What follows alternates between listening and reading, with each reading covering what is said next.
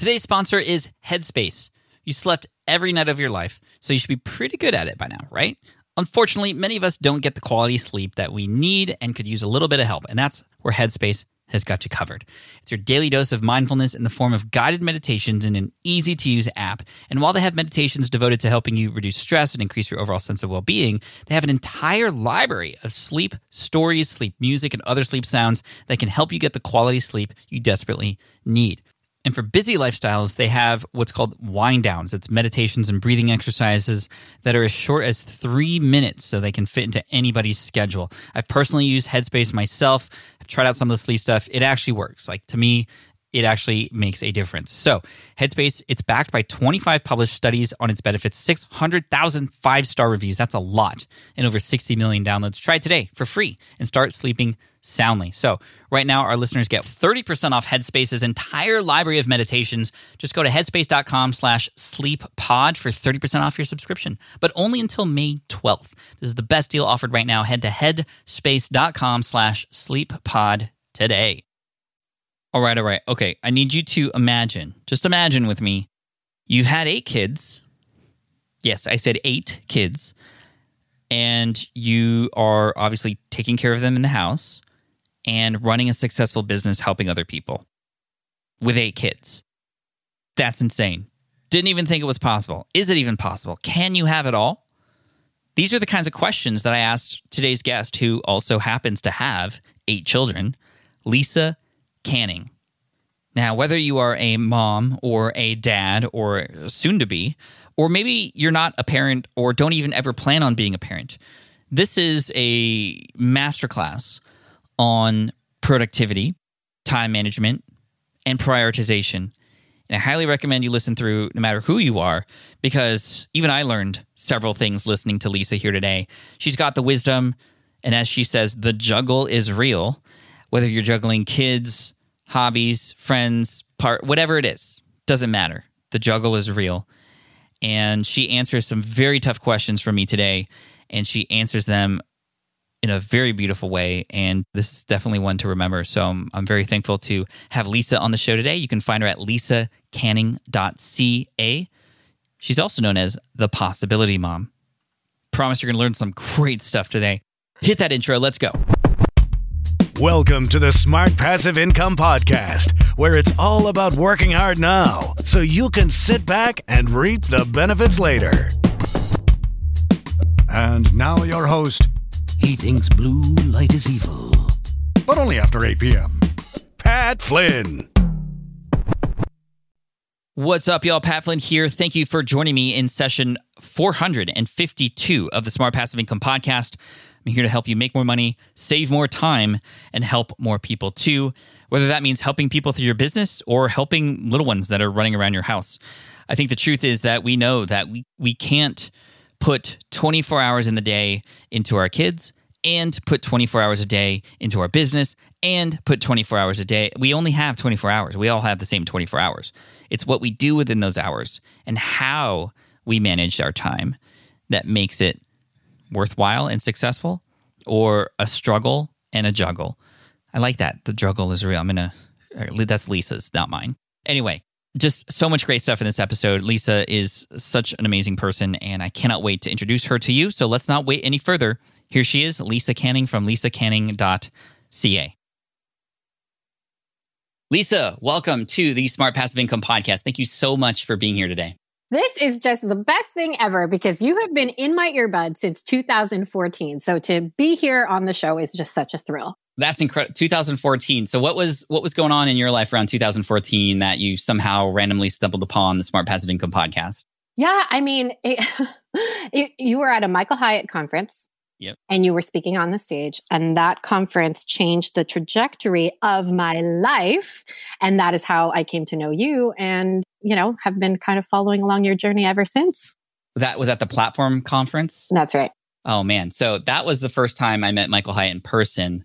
And that conference changed my life too, because I saw him in the audience learning with all of us. And I thought that was incredible. I never seen like a CEO like participate like that. And the whole team just did all the work. And that's what inspired me to build a team. And I know you have people who work for you too. I want to dive into that as well. That particular presentation was one of my most embarrassing, though, Oh, because you might remember I played the trumpet in the beginning and, and like try to make it different.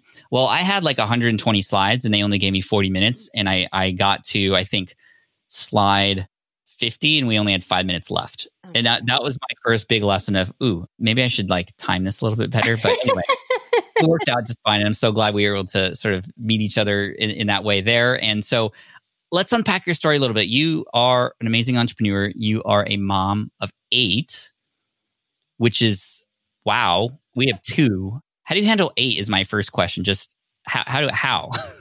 you know, two honestly can feel like eight. And you might think it's strange that I'm going to say this, but honestly, I think it's easier to have eight than it is to have two. Why? Why is that? I think a lot happens when you become a parent. And especially if you saw a lot of success in your career before becoming a parent, it is such a huge shift in identity. And it's all of a sudden this incredibly huge learning curve where you are now thrust into a job that number one, you probably didn't get much skill training for. number two, you are not receiving hardly any positive affirmation, you know, when you think about it. And then number three, there really is no rule book. There are so many different ways that you can parent. There are so many different philosophies. What your mom did, what your mother in law did, what your sister's doing, what your friend's doing, what this group on Facebook is doing, whatever it is. So it can feel so challenging and like just a shock to your identity. And so, to be honest, that's why I think it's harder to have two than it is to have eight, because what I now have is the experience I can keep people alive, Pat Flynn. Right. you know what I mean? You've proven And- this to yourself many times now. Yes. And that I can keep people alive as well as pursuing my personal goals and dreams, building a business, and doing that all with excellence. But of course, I didn't always feel that way. It's taken me this many years and this many learning lessons, and really has been the start of my career and my platform now in the current iteration that it is. How old is your oldest child, if you don't mind me asking? I'll give you all the ages. So my oldest son is John and he is 11.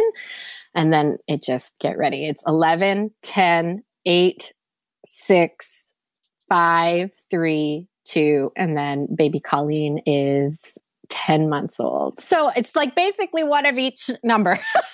You have almost a whole basketball court yes. worth of like yes. both teams involved, in fact. So 11 years ago, you had John, your first child. Were you into business entrepreneurship, following your passions before John came in? And how, how did John, like, what were those? And how did John rock your world? So it's interesting. I had always had entrepreneurial, you know, spirit, a spirit about me. I remember my first business idea was when I was about maybe six or seven years old. And I realized that I could make these plastic string, I think it's called, like where you could take this plastic string and make it into a keychain, wrap it around a pen. And I remember I was allowed to go to the store with my allowance. And I just remember so clearly that I could buy the plastic string for 25 cents. Like I remember it so vividly, but I could sell a pen wrapped in the plastic string for 50 cents. And I just remember I've always been kind of always minded in that way. Like, can I buy something for this and then sell it for this and bring value to others? and do something that is fun and enjoyable for both me and them. So I've always been kind of like this. And I had a feeling that even in motherhood, I would continue to pursue business or pursue something. But it was interesting. My personal story is that I had a foot planted very firmly in each camp. I wanted to be the best stay at home mom you could imagine. Like my, my achievement or my mindset around achievement, I absolutely transferred to being John's mom. So I was like, I'm going to make organic Play Doh and I'm going to make everything from scratch. And like, of course, I'm going to breastfeed like as long as humanly. I just had all of these ideas around Right, right. and motherhood. And then, of course, I had all these ideas around building a business. At that time, I was a recent, I had graduated from school, from university. I studied fashion communications at Ryerson in Toronto, Canada. And I had all of these hopes and dreams to work in television. I fell into TV completely by accident. A mom who had watched me speak at my high school was always like, "You have the gift of gab," and I was like, "What does that mean, Mrs. DeCastro?" Like, like, and she was like, "You've got to be on TV." And at that time, I was like, people on TV are actors or like news anchors. Like, I don't understand what you mean, like, make a job of TV. And so she introduced me to a casting agent who then you know, put me in front of these people. And I hosted a show on HGTV. I was the designer and host of a show called Marriage Under Construction back in the day, 2007. So I had my like one foot firmly planted in this sort of television, fashion, interior design, go, go, go kind of industry. My other foot firmly planted in wanting to be the best mom possible. And of course, those two things were became increasingly more and more challenging to coexist as I launched my interior design career. I worked with people like the Property Brothers. I did a lot of work both in front of the camera and behind the camera. And at the exact same time as building my career, I had, I now have eight children in, you know, basically 11 years. So that's every, if you can do the math, that's basically yeah. every other year I've had a baby. And I, everything came to a huge implosion for me, Pat one day in my minivan. And I tell this story right at the beginning of my book, The Possibility Mom, because it was truly just, it was just the worst. I, ha- I was hustling hard, building this TV career and an interior design business that was going really well. And I was hustling hard, trying to put dinner on the table, trying to be a, loving and caring wife, trying to be a present mom. And I had put myself in this place where I had put so much of my self worth in what I did for work that I convinced myself that just five days or so out of hospital with my fourth baby, I was delirious. I was exhausted. I had, you know, a hospital bag beside me in the car. I had a purse full of interior design things beside me in the car. My minivan was covered in Cheerios and goldfish crackers and all this fast food garbage because I was just basically eating out of my car on the road, way in the back to a job site that was being drywalled. I was bringing my brand new newborn and I had done that because I was like, this is what success looks like. And I remember looking around my minivan at how dirty and how overwhelmed and how just like I, I, was asking myself the question, how did I get here? And that's the day I realized that my priorities were as messy as my minivan. And that if I wanted my health, if I wanted my marriage, and if I wanted my relationships with my children to make it, that I had to make some serious changes. And so that was really the beginning of everything for me.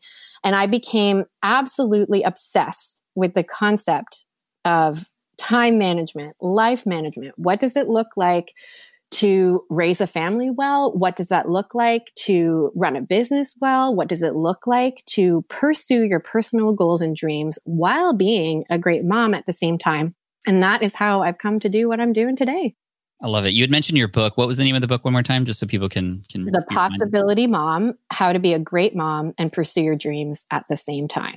Awesome! I can't wait to to unpack that here. I do want to go back to the minivan story. What a wonderful sort of recollection of just that moment. And I can I, I have a minivan myself, 2012 Toyota Sienna, woo, and I can imagine that. What was going through your head? Like, what feelings and emotions were you having when mm-hmm. when that kind of hit you?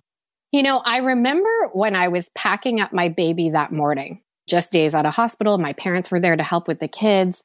My husband had taken time off work, and everybody was supportive. They were like, if you feel like going, we'll support you. But they all also gave me this very like hesitant look like, mm. are you sure you need to go? And I was like, oh, I'm fine. I'm fine. Like, this is fun. I promise. Like, this is just going to be fun to get out of the house for a little bit. It's going to be just honestly fun. Like, I promise I'm okay. But I wasn't okay. I was, I looked like success on the outside. I had this glossy exterior where, you know, my hair was always done, my lipstick was always freshly applied, my kids looked cute and were always like cutely dressed. But if you peeled back the curtain on my marriage, on how much I was showing up in my kids' lives, on my health, all of that was crumbling and barely hanging on. So I remember sitting in that minivan just being like, this can't be it. like, I, it is not worth it to work this hard to build a business, but to feel this guilty, this mm. pulled in multiple directions, this feeling of uh, of failure. It can't be it and it's definitely not worth it.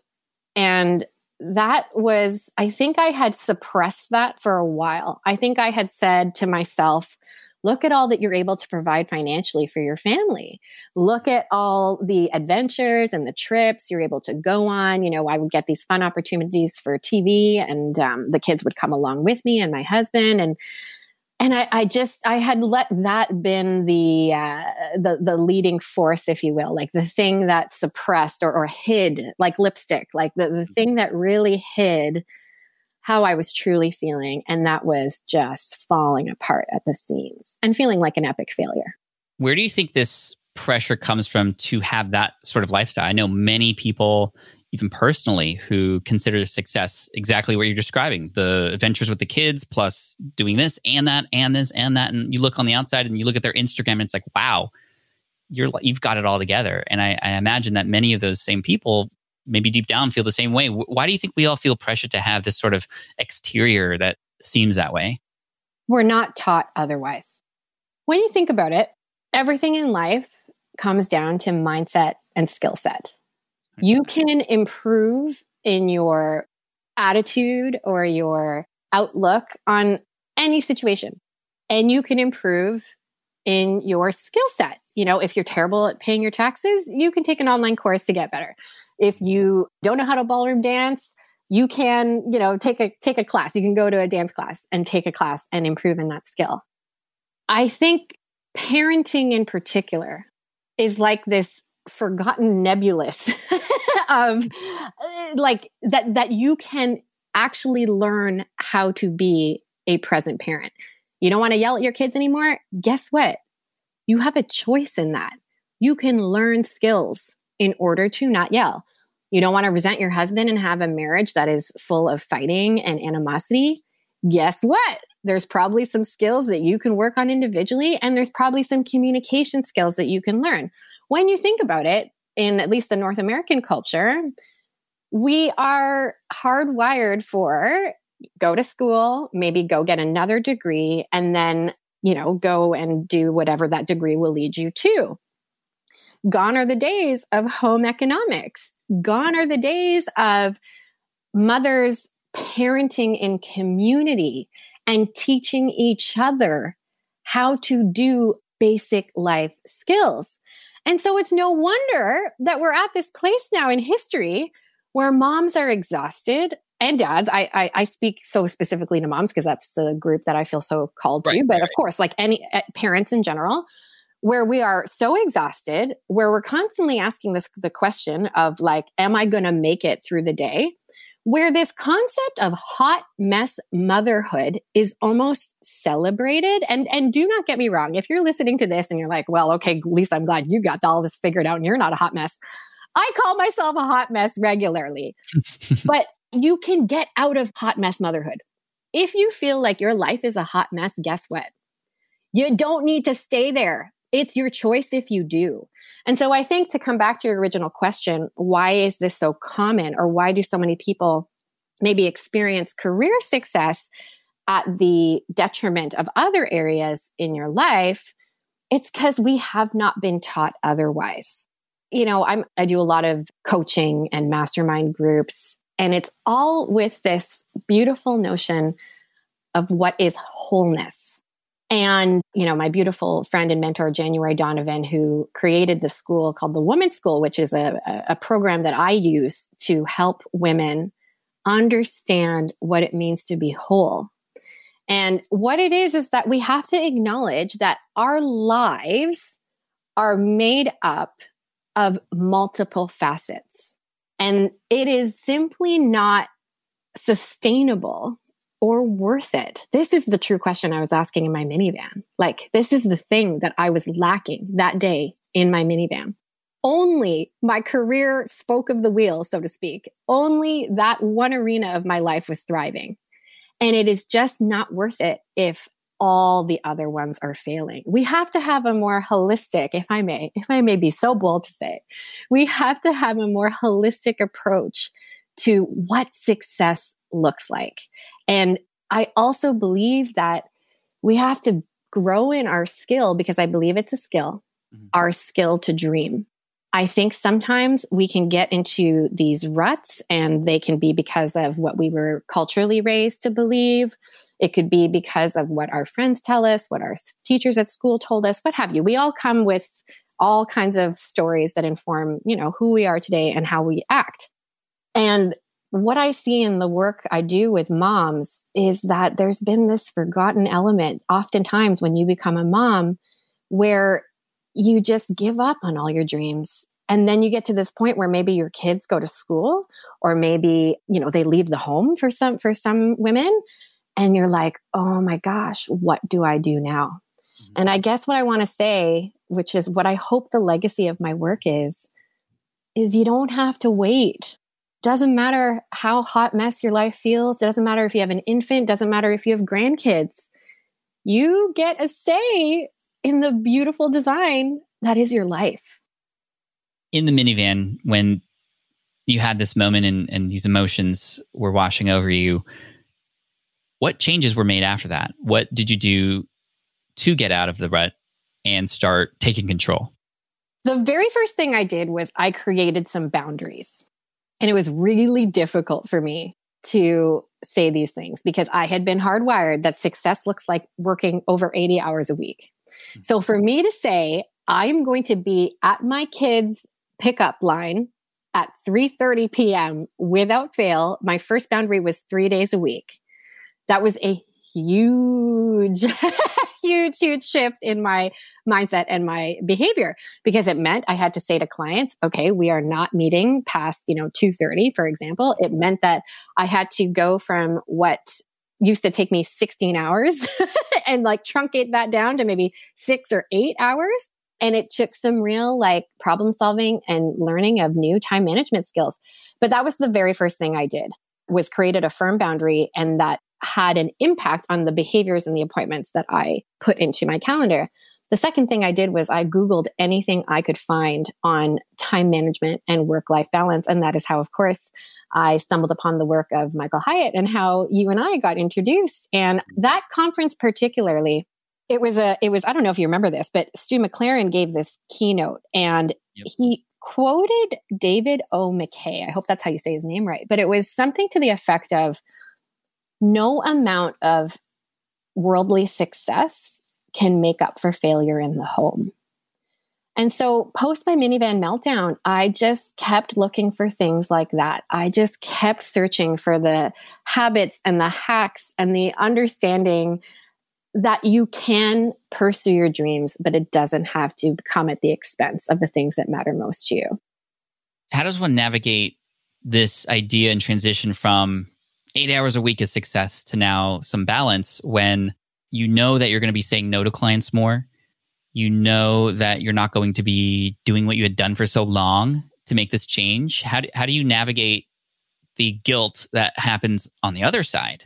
because there there's there's probably and there was like you said guilt oh my gosh i'm not being the mom i can be but now it's like oh well now i'm not being the business person i can be how do we balance that so this is the framework that i teach in my signature program conquer your calendar and this has been years of trial and error and failing. And I had a lot of years of messy, like after that minivan meltdown, where I would try things and then, you know, revert back to past habits. But I think it really comes down to three things. And the first thing is a very clear identification of your priorities. And so this has to do a little bit with thinking about your legacy. This has to do a little bit with really allowing yourself to dream and imagine the kind of mom you want to be, the kind of wife you want to be, the kind of business owner you want to be, and then working backwards from that dream to the tangible steps that will make that possible. And this leads me to the second part of my framework, which is that to keep your priorities in the order that you want them, there have to be activities in your calendar that will make that true. So let me give you an example. If I want to be remembered as a loving and present wife, I gotta love my husband. Like, I can't nag him every minute of the day. I can't always be annoyed with him about XYZ. I've gotta do things like tell him nice things, go on dates with him.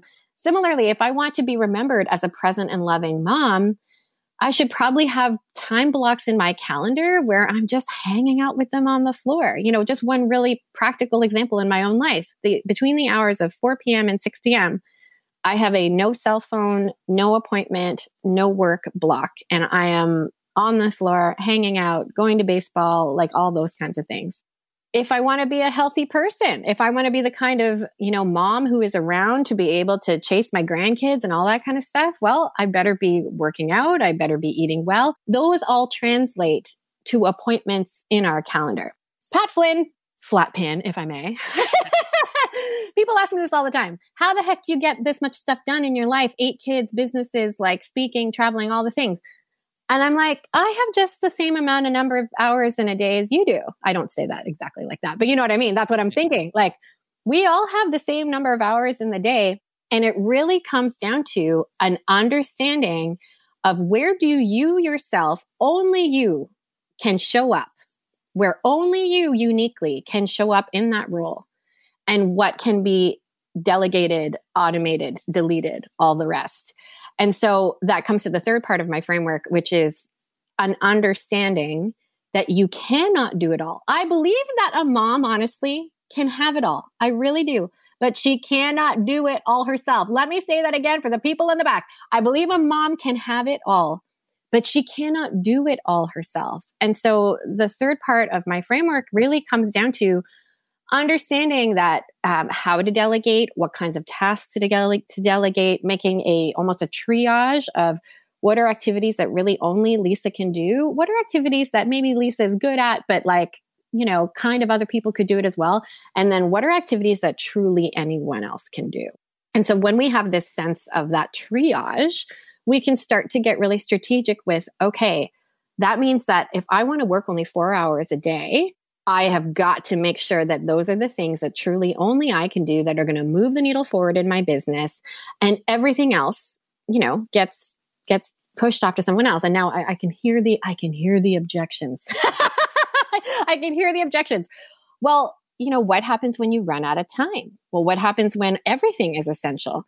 And this is where we have to get very, you know, we gotta, we gotta pull up our pull up our pants so to speak. Like we've got to really be able to take a hard look on our life and say what is it do i want? Do i want this legacy that i'm dreaming of or do i want hot mess? And we have to be able to say if this is where i want to go it's going to mean some no's. But those no's as we read in greg mckeown's essentialism those no's are actually a big fat yes to something else. And as somebody who i still call myself a workaholic I would still call myself absolutely obsessed with business, with achievement. I think the biggest difference in my life is the level of guilt.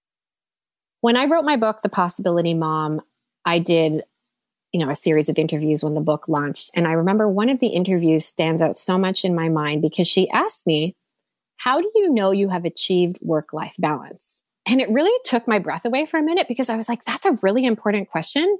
And I had never been asked that before.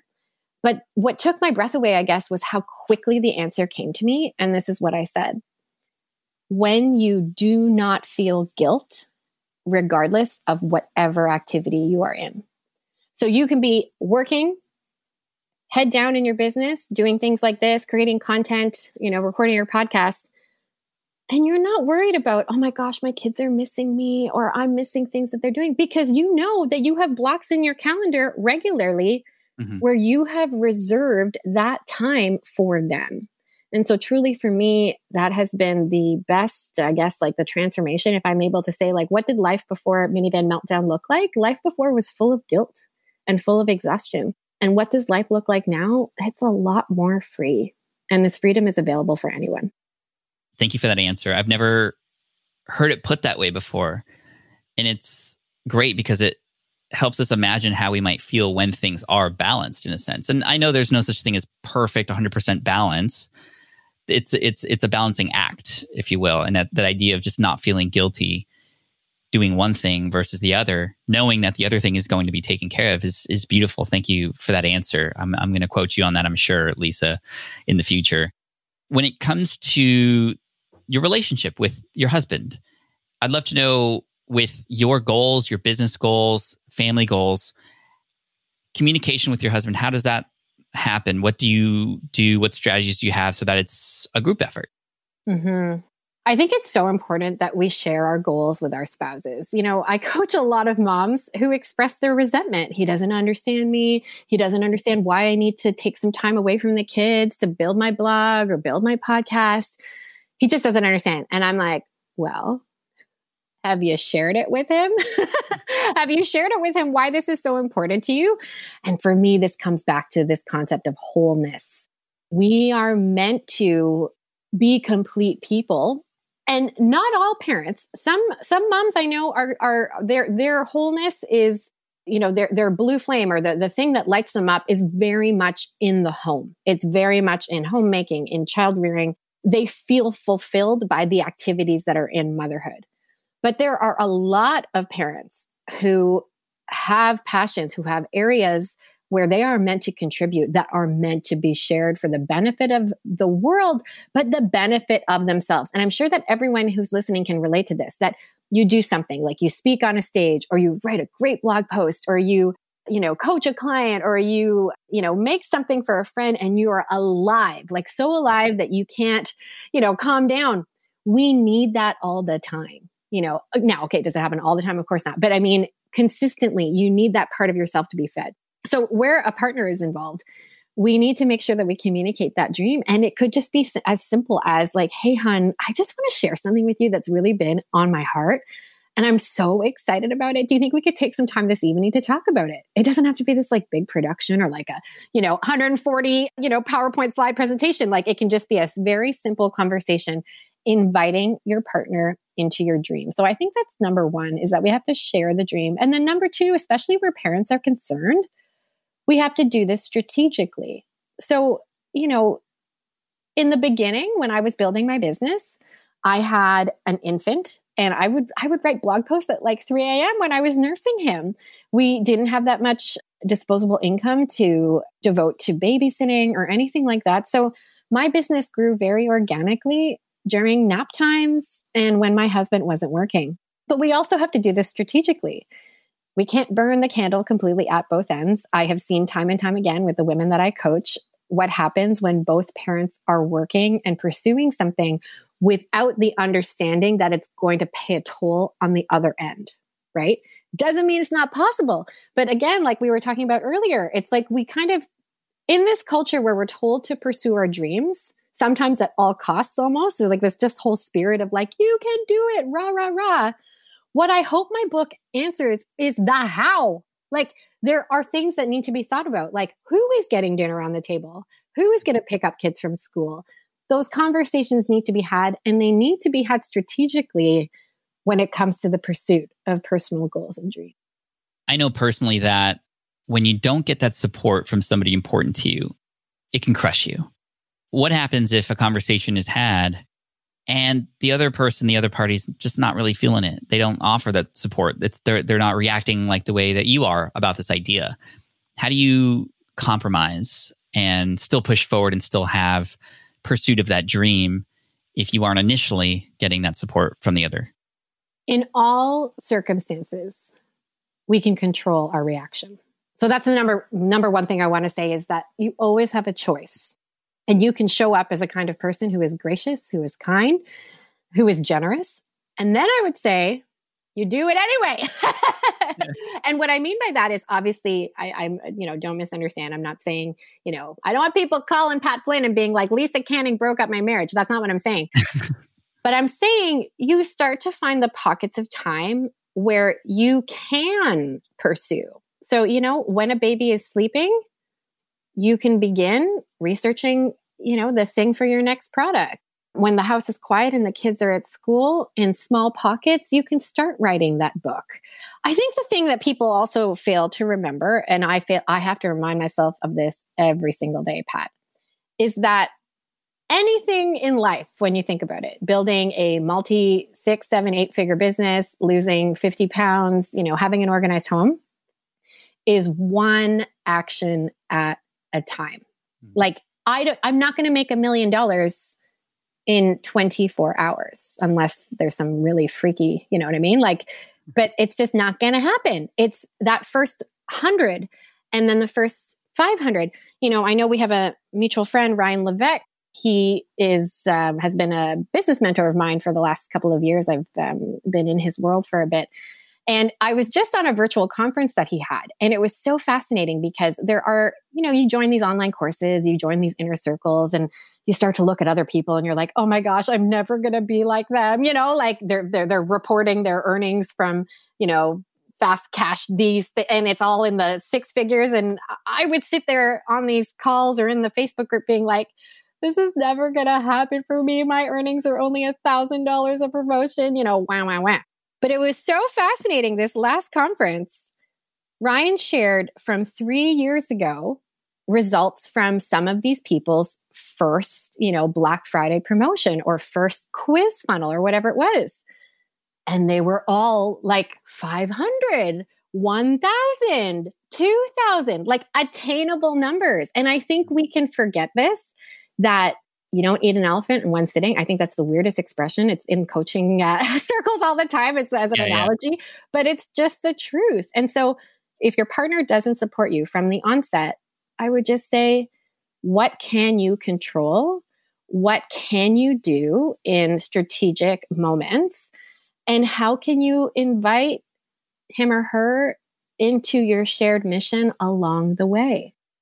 Yeah, I think another component of this is oftentimes that negative feedback or that negative response comes from a place of, well, then I won't be able to do this, or then then this isn't going to happen anymore, or something. And I think being aware of why the person isn't acting negatively and asking and digging to find out why you might be able to determine and help ensure that well that's not going to change or you know this isn't going to change like you might think it is because sometimes we just overreact many times. And it's going to take a discussion, I think, and, and a very serious one at, at, that. But these kinds of discussions are required, and these sorts of higher type topics mean growth in the relationship and and can hopefully compromise and things like that can can come into play. So th- th- thank you for sharing that, Lisa. I'd love to know what your day is like, if if I may ask. And I know every day may be different and, and things like that, but from the moment you wake up, I'd love to kind of get a sense of, of what life as Lisa is like. So I'm gonna I'm gonna give you the very unfiltered version.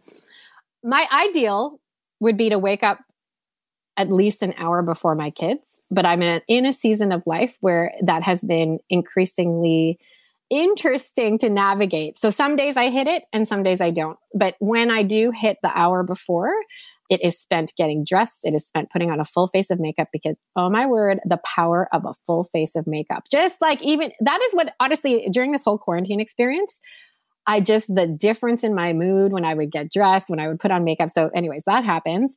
And then for me, it's reading the Bible and drinking my coffee and being quiet. So that's all happens before my kids get up. Then I've got about an hour and a half window, I would say, where, you know, we're doing the regular getting ready for school. So I've got eight kids, five of them are school age. So I'm getting the five school age kids out the door. And then I go into my morning work block. So I work about four hours ish a day. Two of those hours are very deep work related. And then I say ish because I'm catching up on admin and stuff in the evenings as I can. But my first block is typically client focused. So that is when I am hosting a mastermind group, or that is when I'm coaching a mom one on one, or that's when I might be having a, you know, one off coaching call or a discovery call, that kind of thing. So my mornings are typically client focused. The other three then, kids are aware during that time? With my husband. So right now we are currently flip flopping how we work.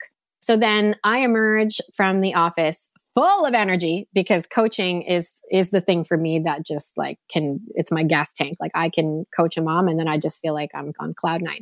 So then i emerge. I've got all this energy for the kids. I typically either he or i are preparing lunch.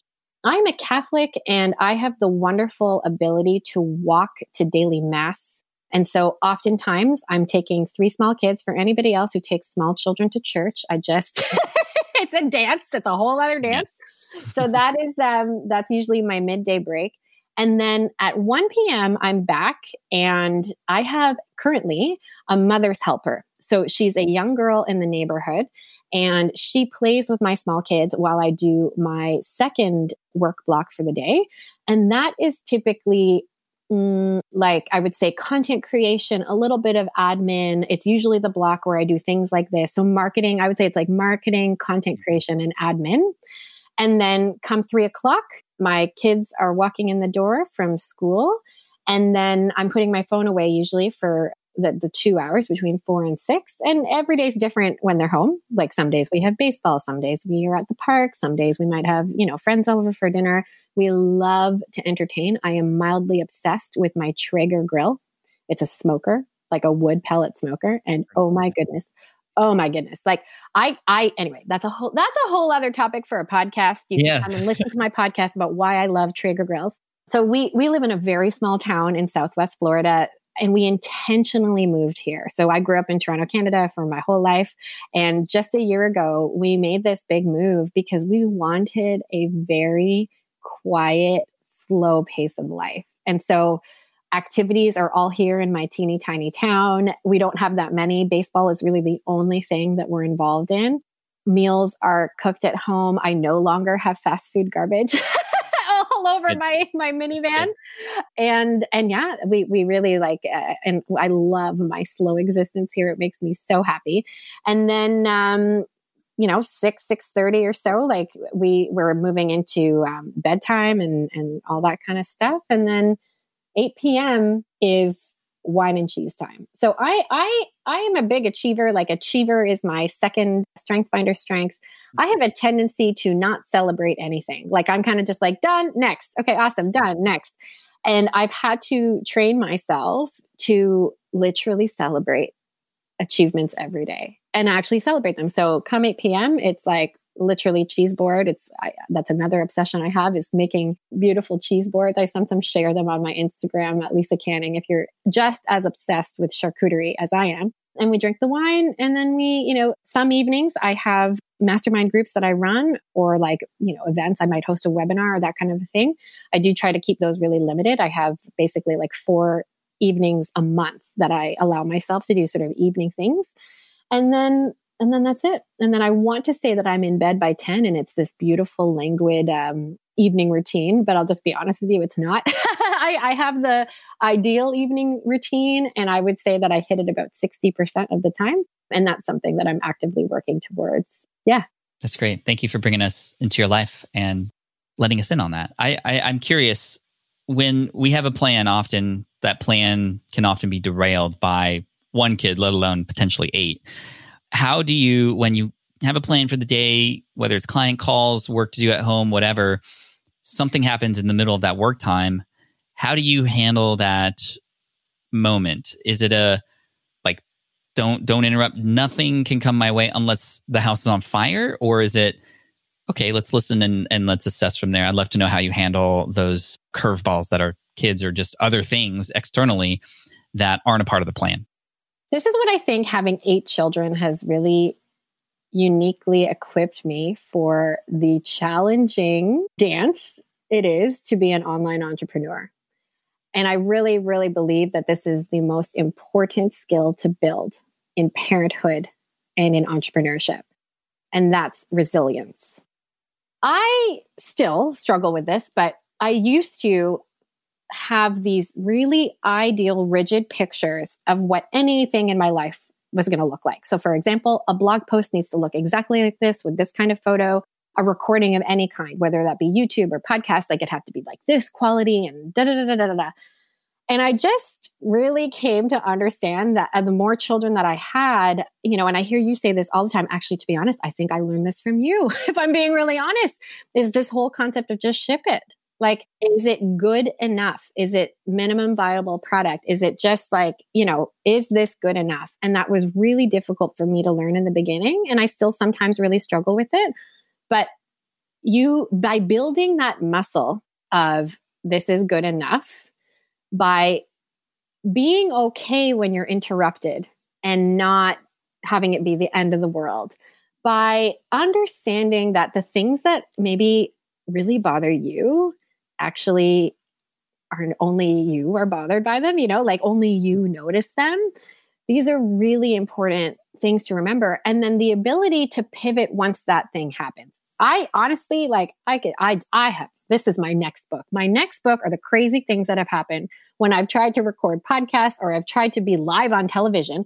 Oh my gosh, like the you know, the pandemic has been so interesting. I used to do a lot of broadcast TV segments where I'd go into a studio and you know present on a topic. Whereas now you know we have conferences going virtual like you know you can now host anything basically from you know your living room or from your office.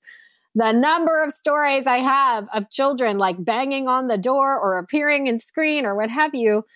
And you simply need to just build that discipline and that behavior of it's all right and be able to recover and pivot and move forward. But the other thing I want to share that's very much related to resilience and for anyone else who struggles with perfectionism or delaying things because they're not good enough is this whole concept of self forgiveness. I don't know how to just where to begin with this, but it's it's you know i would host a webinar and i would like mess up the format or i wouldn't know how to get my slides to share or you know whatever. And i just would beat myself up about it. I would sit there be like you're the worst. You're you're a fraud. Like who are you trying to build this online business? You're never going to be like you know xyz and the faster we can get over that garbage and that garbage i mean i'm now I'm, I'm i'm being flippant but i'm also being super sincere th- this inner struggle, this turmoil, these these critical thoughts come from someplace in your story. Often, mm-hmm. you know, it might be just wounds from childhood, wounds from, you know, somebody important to you. But you can, number one, uncover them and become aware of them. So you can become aware of why you're so critical or why you're hard on yourself in certain moments. And then you can learn to love yourself and learn this concept of self forgiveness and just say, okay, uh, you know, Ryan Levesque, I, I, mentioned him earlier. I don't know who he's quoting when he said this. I, I think he's quoting something, somebody else, but this notion of you either get the result that you want or the lesson that you need. And I just think that's a beautiful thing to remember. And that imperfect action is so much better than no action at all. And that's it. And I, I also like to think sometimes how would I want one of my kids to respond? So if one of my kids, for example, like baseball, baseball's a big thing in the Canning family. So if one of my kids like has a hard game or has a situation where they're, you know, they're frustrated, we really try to build this culture and skill of self-forgiveness. And it's I think it can be easy to, to, to say, like, yes, for our kids, of course that's what I would want for them.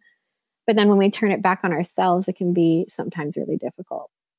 Lisa, this theme of self awareness, this theme of understanding you and where you want to go and consciousness has has come up many times here and i just want to thank you for that reminder. Sometimes especially as a parent we can just fly on autopilot and we forget to internalize and talk to ourselves about how we're feeling sometimes and i and i love that that came up in the minivan and then now here at the end with how your kids deal with baseball and and how we want to treat ourselves in the same way too. And be that great example for them. That's something that i resonate a lot with too. April and i want to lead by example. We don't tell we show.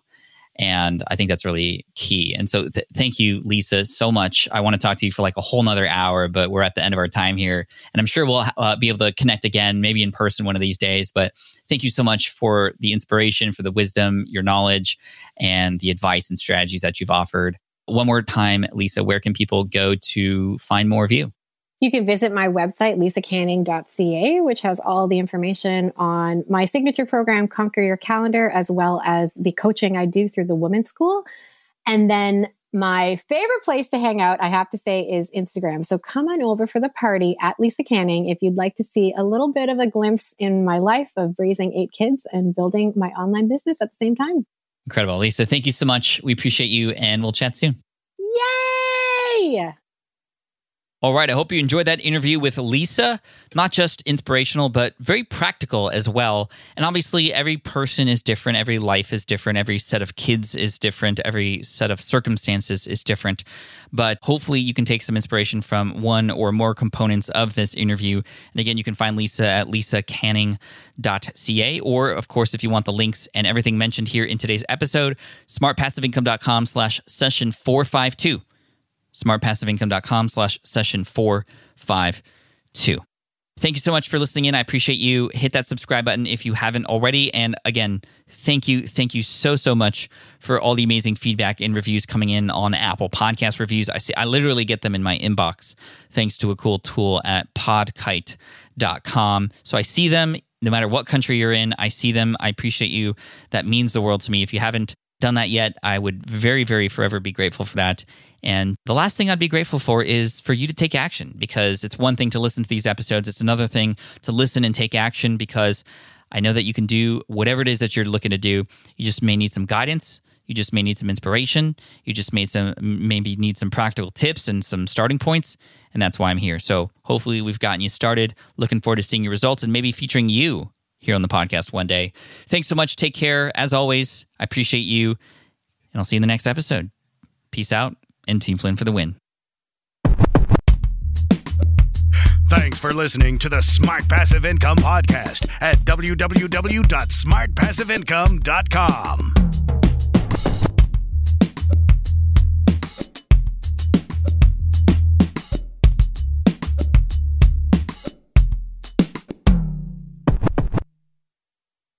So, podcasting is obviously a big deal here at SPI. And today, I'm so excited to tell you about our newest podcast. Yes, a brand new podcast called Flops. Flops is all about exploring, celebrating, and normalizing failure in the entrepreneurial journey. Every entrepreneur experiences failure at some point. So I love that we're just facing it head on here. And the show is hosted by two members of the team, Karen and Ray. And in it, they talk to entrepreneurs who have had stumbles, setbacks, and flat out failures. These guests are honest and generous with their stories, and I think they offer hope and encouragement for all other entrepreneurs out there because we all experience it, right? We all experience failure. For example, in the first episode, Ray talks to John, who got caught up in a Ponzi scheme. It's a story with twists and turns that will keep you hooked. It's a great story. I highly recommend you check it out. But one thing I love about Flops is that it doesn't dwell on the failure and it always finds a bright side. I really love it, and I think you will too. So the first season of Flops has already started with new episodes dropping on Wednesdays. You can find it on Apple Podcasts, Spotify, wherever you listen to podcasts. You can also listen at smartpassiveincome.com slash flops. Again, that's smartpassiveincome.com slash flops. I hope you enjoy it.